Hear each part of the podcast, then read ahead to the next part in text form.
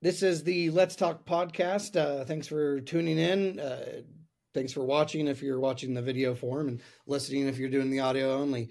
Uh, today I've got I've got the just one of the coolest guys ever. Um, someone that when I first got into this industry, uh, I made it a point to to find the people that I think that I would connect with. Um, and, and find professionals in the space that were established already. Unfortunately for Eric, he was one of those guys. Um, and now he's kind of you know he's an he's an integral part here of the volley team and you know he he had no he had no say about that so it's uh i'm very very glad to have eric on i'm going to stop rambling i'll let you do your own personal intro um, eric thanks for coming on and and being a, a guest on the let's talk podcast well, Travis, it's good to be here. It's been great to know you and the volley team over the last couple years. Uh, yeah, man, thrilled thrilled to be here. Really excited about the conversation. Yeah, I love it. So, um, just start off. Uh, you know who you are, um, uh, with the with the professional aspect taking out uh, taken out. Uh, you know, what do you do? Maybe a little bit about your family, how you grow up, uh, any fun, interesting stories. I really like to have the podcast be more centered around the personality of the person and not just uh, the business side. So go, the, the floor is yours. Yeah, man, I appreciate it. So been in the tech space for almost 25 years. I I feel like that big number 25 ages me a bit, but we're at 24 right now. So we're close.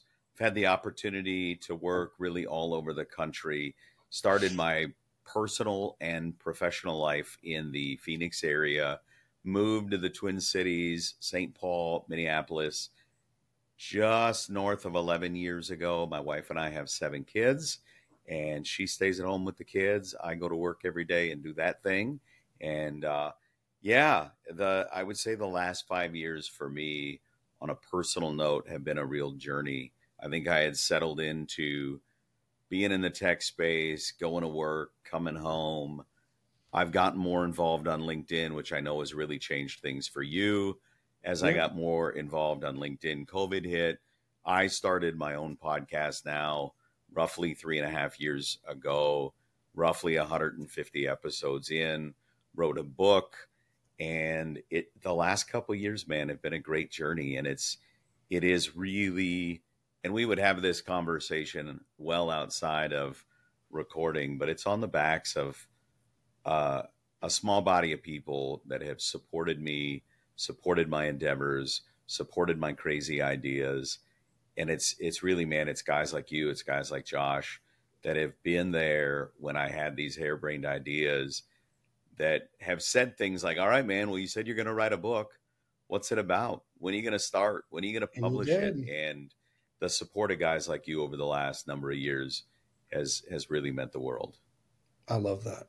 I love that. You know, it's uh, I, I think you're definitely someone that a lot of the industry looks up to. You know, it's you're definitely one of the, I, uh, lack of a better term, figureheads of of our industry. Um, but yeah, talking, uh, the channel, you know, this this technology industry. Um, I think the the first so the first time I met Eric was at Channel Partners in uh, 2021, and um, I, he's he's just one of those people that you know I, I feel like you have something to talk about with every single with every single person that you uh, uh, that you meet. So you know, I remember the first time I talked to him, I wasn't I was just expecting a you know a hi and bye, but I think I sat there and I talked with him for probably about five to ten minutes. So it's uh, the the the personality that you bring um, is definitely apparent in everything you do.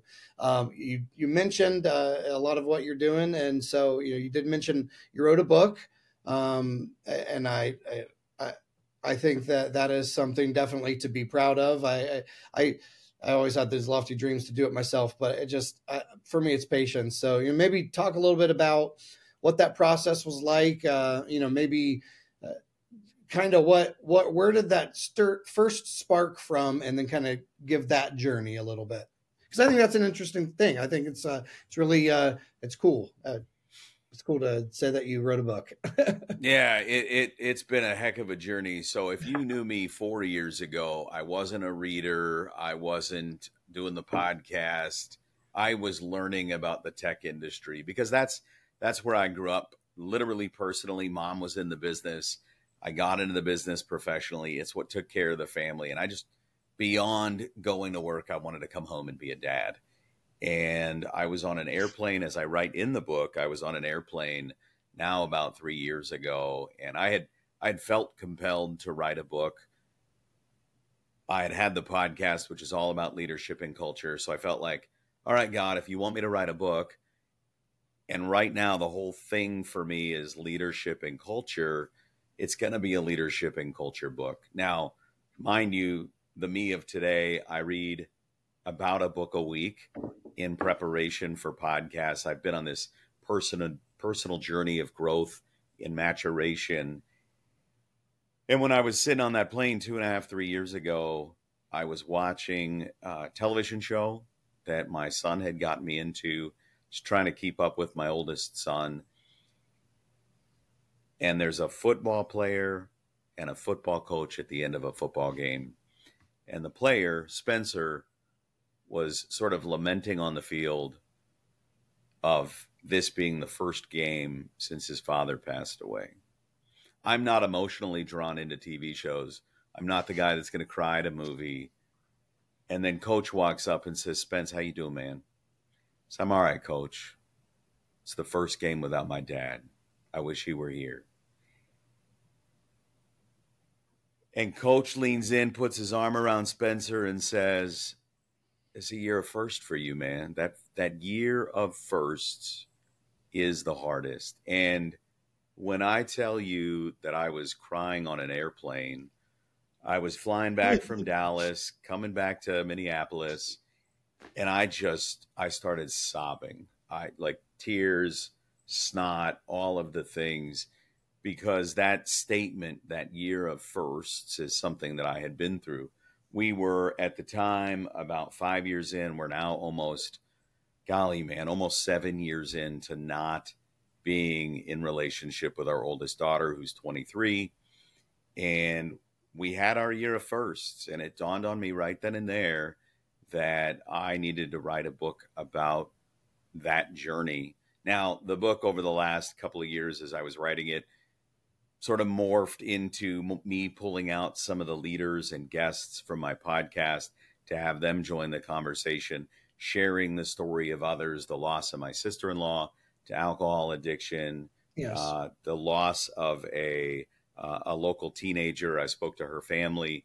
Uh, Camille committed suicide, and then again some of the the journey of some of the guests that I've had on the show. And really, the book is uh, is our collective journey it's a journey of worthiness, it's a journey of leadership and culture. Writing a book is the hardest thing I've ever tried to do.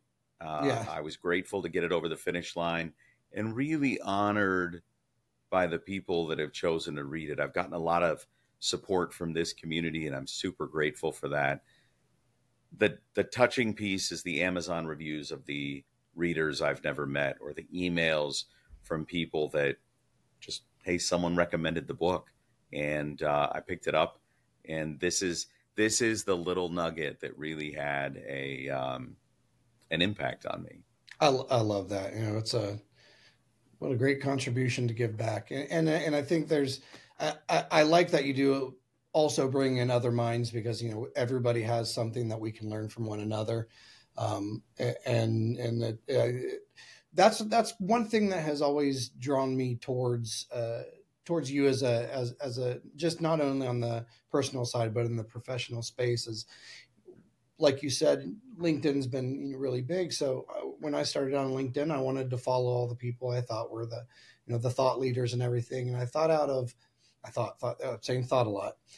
But out of all the people that i i found to be the the leaders of the industry i i always felt that you came at it more from a um, really, really pitching, uh, taking care of mental health, and that's always been an issue that's been near to dear to me uh, with my Tourette's, and you know, ha- having a daughter growing up with Tourette's. That's far worse than mine, and you know the the toll that that can take. So it's uh, uh, I, I think that is one thing that probably draws a lot of people to you is is you don't um, you know you're there for for, for kind of just everything, and that um, mental health is is one of the you know it's it's it's very important, and a lot of people in our industry uh, neglect it, uh, unfortunately. Yeah. So it's uh, that kind of one thing that that that that really uh, I thought is a a staple of the of the Eric Brooker brand.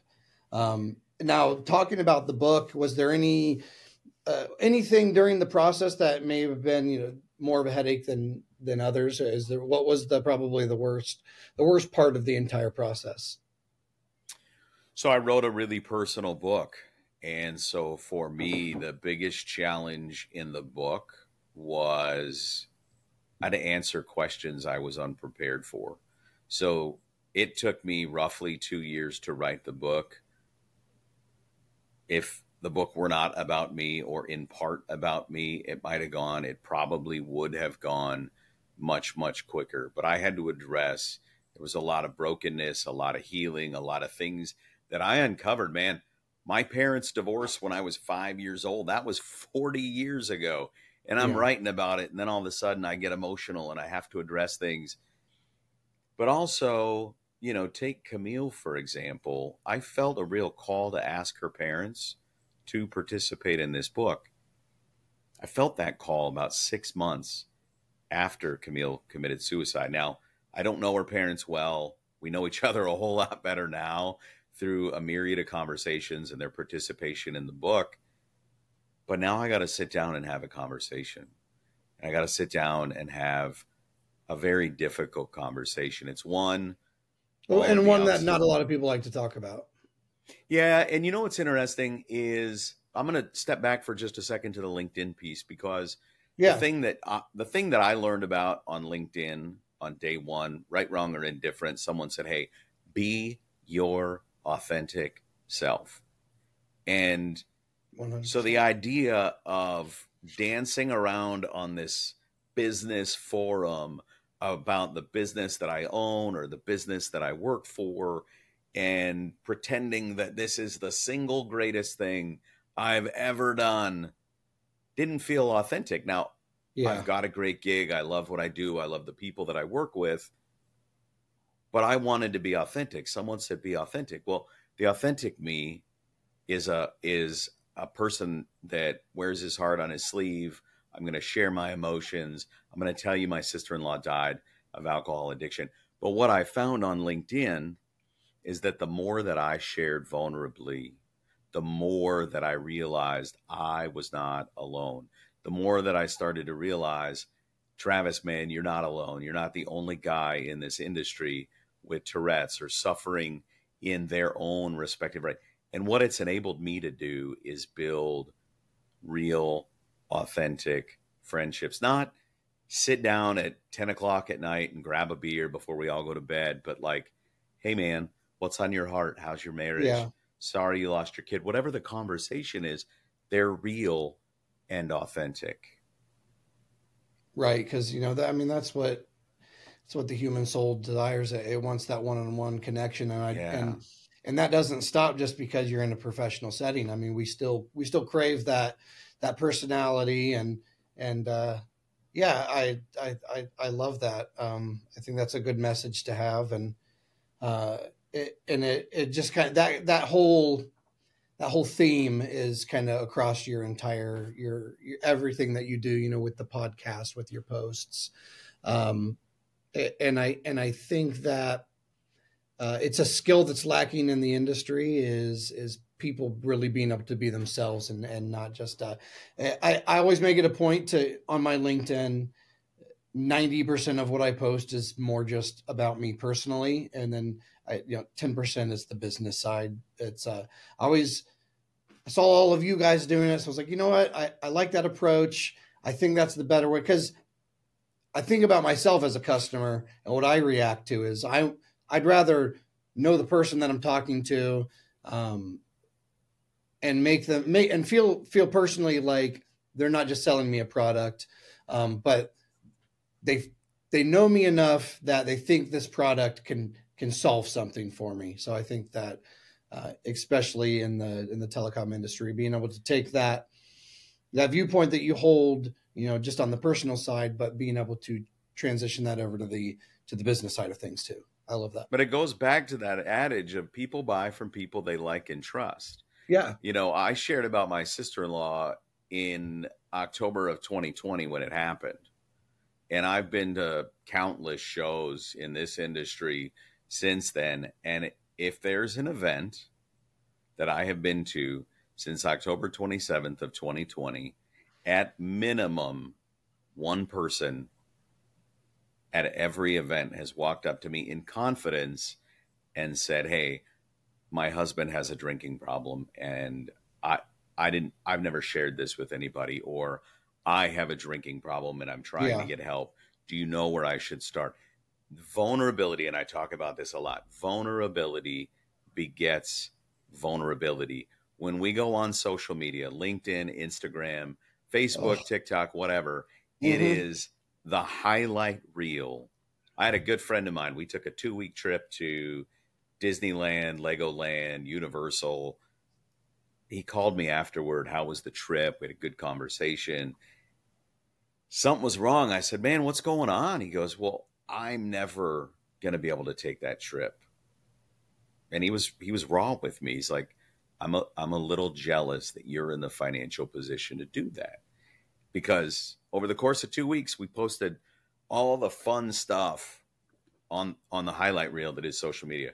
What I didn't mm-hmm. tell him, or what I ended up telling him, but what I didn't share on social was we packed our lunch most days. We took cases of water. We saved for the trip for five years. What I don't share on social, what you, the listener, don't share on social, is the sacrifices or the credit card debt that you make to do the things that we do. Yeah. And so we're comparing ourselves to a version of Travis or a version of Eric or Jessica or John or Joe that doesn't actually exist in real life.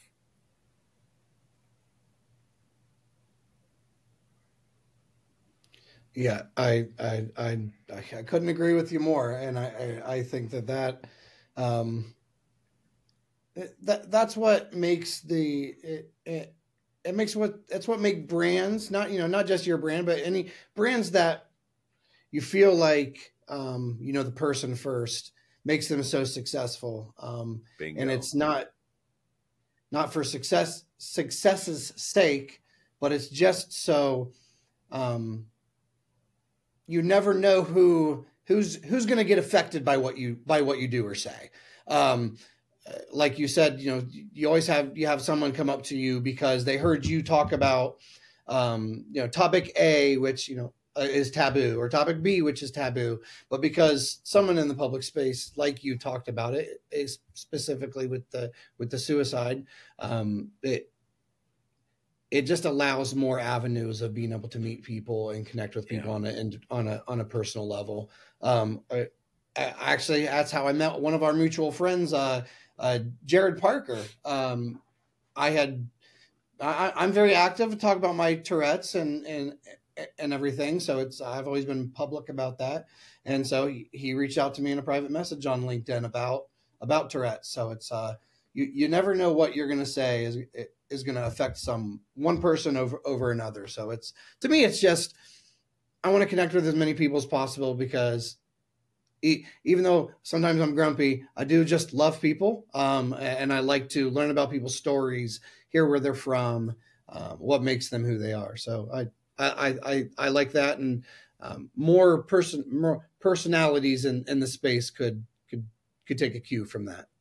The other thing that it does, Travis, is it enables us to find a common ground. So the conversation over the next six months is going to be Trump and Biden the conversation over the next yes. six months is going to be religion or politics or some of these hot topics that inevitably you're not aligned with likely mm-hmm. on all of account on all of those accounts with the person on the other end of the zoom or the person at the other end of the bar but what it enables you to do is build and establish a relationship authentically with people that you don't necessarily agree with Yeah. because you found a common ground on something that most people are unwilling to talk about.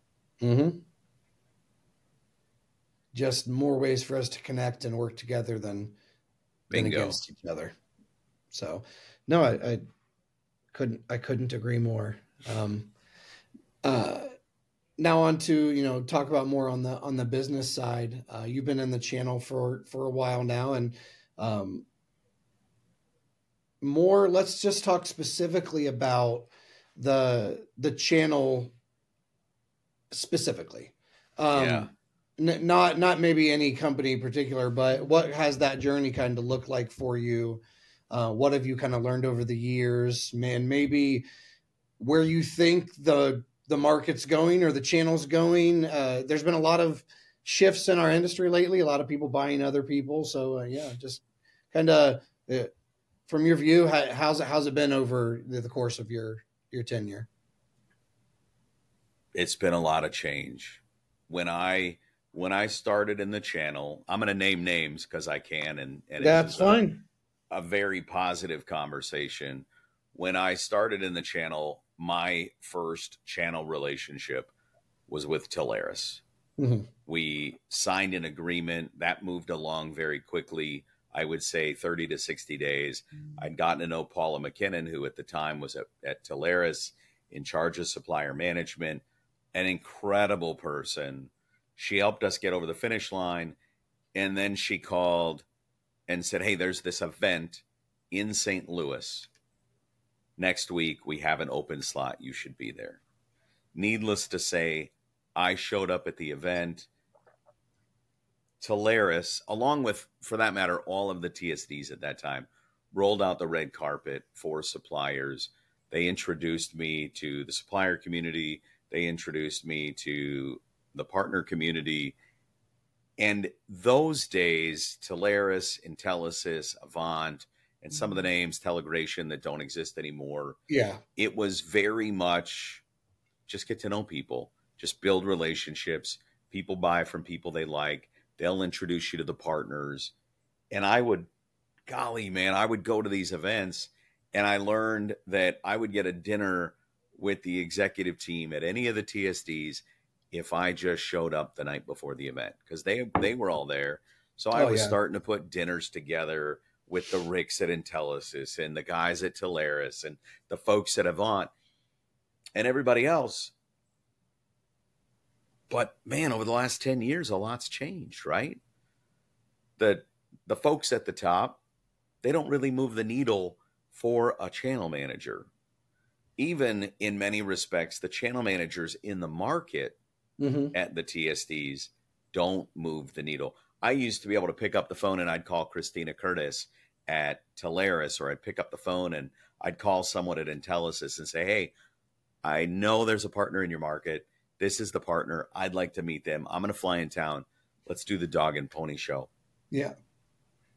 Because it was kind of, as an old boss used to describe it, it's kind of like a bunch of pirates running around doing things, and they all got done. We all hmm. made good money, and there were there were unwritten rules, but there were no Yeah. hard and fast rules. There was a code.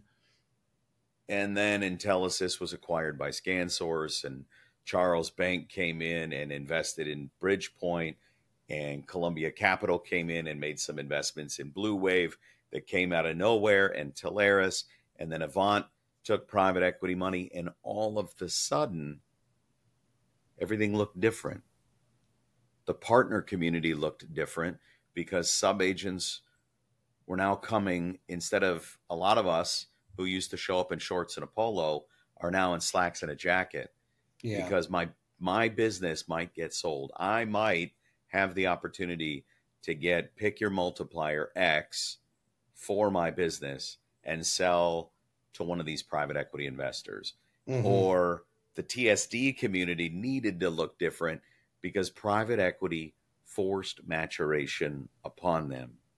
The one thing that we've seen, and Cameron Olson and I have been working on this for now uh, six or eight months, is building a program to give suppliers the tools to be successful because many channel chiefs, many VPs, many channel managers, myself included, are retreads. Nobody's taught us how to do it. We've just done it the same yeah. way for X amount of years. So I think programmatically, we're trying to build a process. We are building a process that will give channel managers, VPs, channel chiefs, marketing firms the ability to standardize on process. Because again, as suppliers, we need to do it different. We need to add value to the channel managers and to the TSDs that we've never had to do. We need to bring them partners because that's the way they function. We need to bring them leads. We need to have an elevator pitch that is more than just Travis. I'm a UCaaS provider. We need to look and feel more mature. Yeah. The industry's changed dramatically over the number of years I've been in this. Yeah, I think so. I, we we're we're brand new. I mean, we we came in with Volley in 2021 was channel partners was the first time. So it's uh, it, has been a very it's been, it's been a culture shock for us to to say the least. But um, I and I agree with you, and I think it's actually ramped up probably the most over the past year or so of private capital coming in and kind yeah. of the just I don't know the whole vibe um, from when we first came into to now. It's you can feel that it's different. Yeah. Um, it, and it's and it's to me as a supplier, you know, I'm I'm in the position. I'm just kind of just watching it all unfold. You know, not being able to you know really have uh, any rhyme or reason to what's going on, but seeing a lot of these organizations buy a lot of these a lot of each other, and and so it's a uh, um, I was talking to oh, who was I talking? Well, talking to somebody the other day, and they just said it's uh, it's starting to turn back into the wild, wild west in in some in some manners, but just because it's uh, chaotic, maybe just more chaos yeah. lately. Yeah, the um, industry looks different. I will say the one thing that I find rewarding about all the changes is when I started in this industry, there was no big 800 pound gorilla validating what we were doing. I was bringing home a paycheck and I was able to care for my family. Yeah. But nobody gave their sort of housekeeping or good housekeeping seal of approval.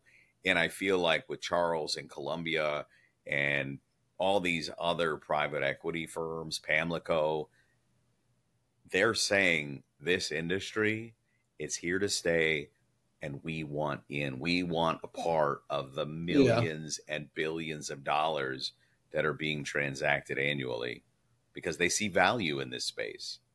No, yeah, there's, and I've always been uh, of the thought that there's, it's a very, very big ocean. There's a lot of, there's a lot of uh, endpoints in this industry. There's a lot of money to be to be had, um, and so if anything, that just kind of gives gives anybody that was wondering if this industry was going to keep, continue doing well uh, a little bit of a bullish indication um, that oh, there's there's there's definitely people coming into this to this industry and and and making making their mark, especially over the past year. There were quite a few. I mean, just NICE acquiring LiveVox.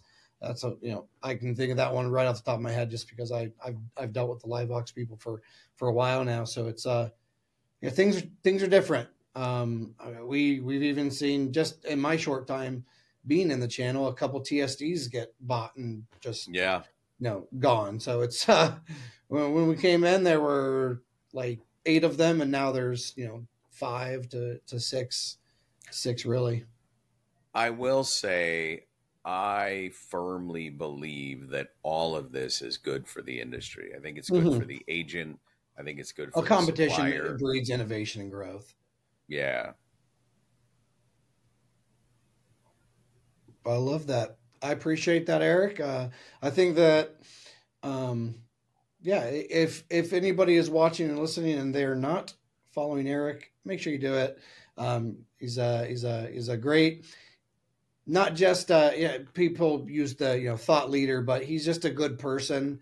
Um, and I think that that is why his message resonates with so many people.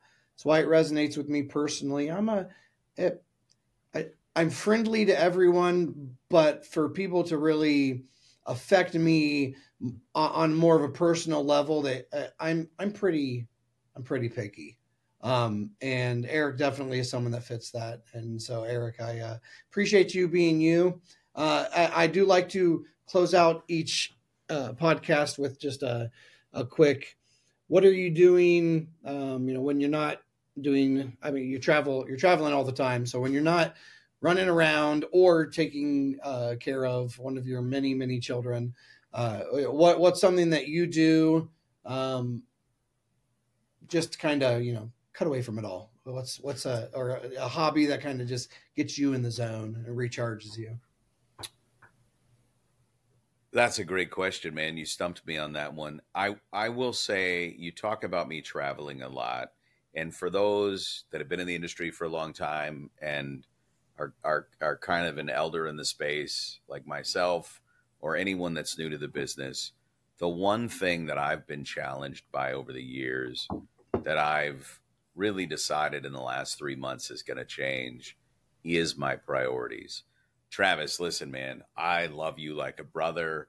There's a lot of people in this industry that I care for so, so much.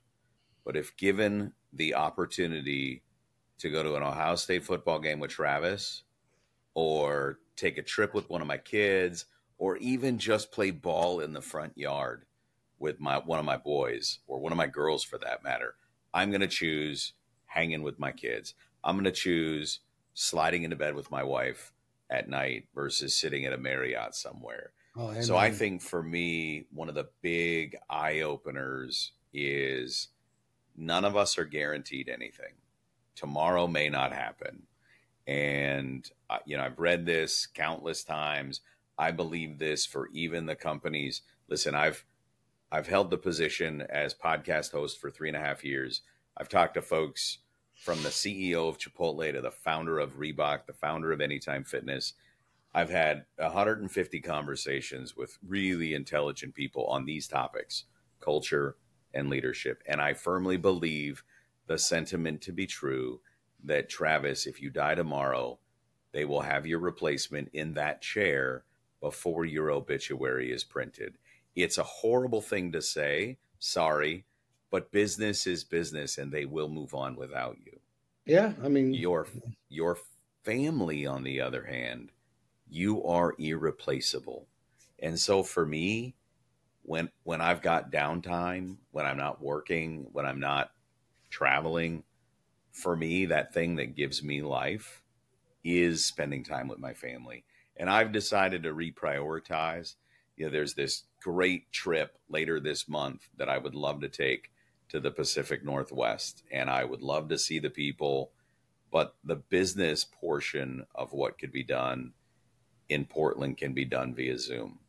I'm yeah. going to miss the fun, but I'm choosing to miss the fun to watch my kids, to spend quality time with my wife, and to be present in the moment. So, listen, I suck at it today.